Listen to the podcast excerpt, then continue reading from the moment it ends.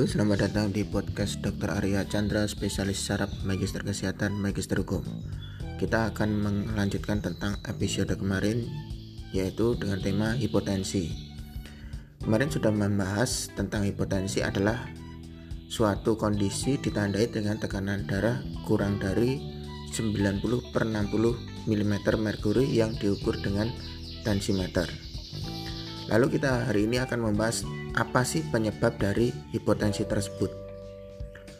Pada umumnya penyebab hipotensi yaitu meliputi antara lain satu kehamilan, kedua riwayat penyakit jantung, ketiga kekurangan cairan tubuh, keempat anemia, kelima infeksi berat, keenam reaksi alergi berat, ketujuh gangguan endokrin seperti diabetes dan penyakit tiroid, kedelapan efek samping obat seperti obat golongan diuretik, beta blocker, dan nitrogliserin.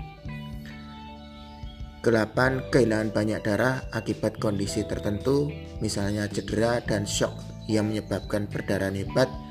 Kesembilan, kekurangan nutrisi seperti vitamin B12 dan asam folat yang berperan dalam produksi sel darah merah.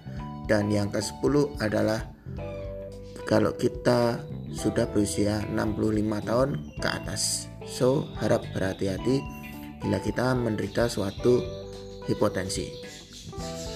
Pada dasarnya ada bermacam-macam atau jenis-jenis dari hipotensi. Jenis hipotensi yang terjadi pada beberapa situasi yaitu antara lain satu hipotensi ortostatik atau hipotensi postural di mana tekanan darah bisa turun secara tiba-tiba ketika seseorang bangun dari posisi duduk atau tidur. Kondisi yang disebut dengan hipotensi ortostasik ini cukup umum terjadi pada segala usia.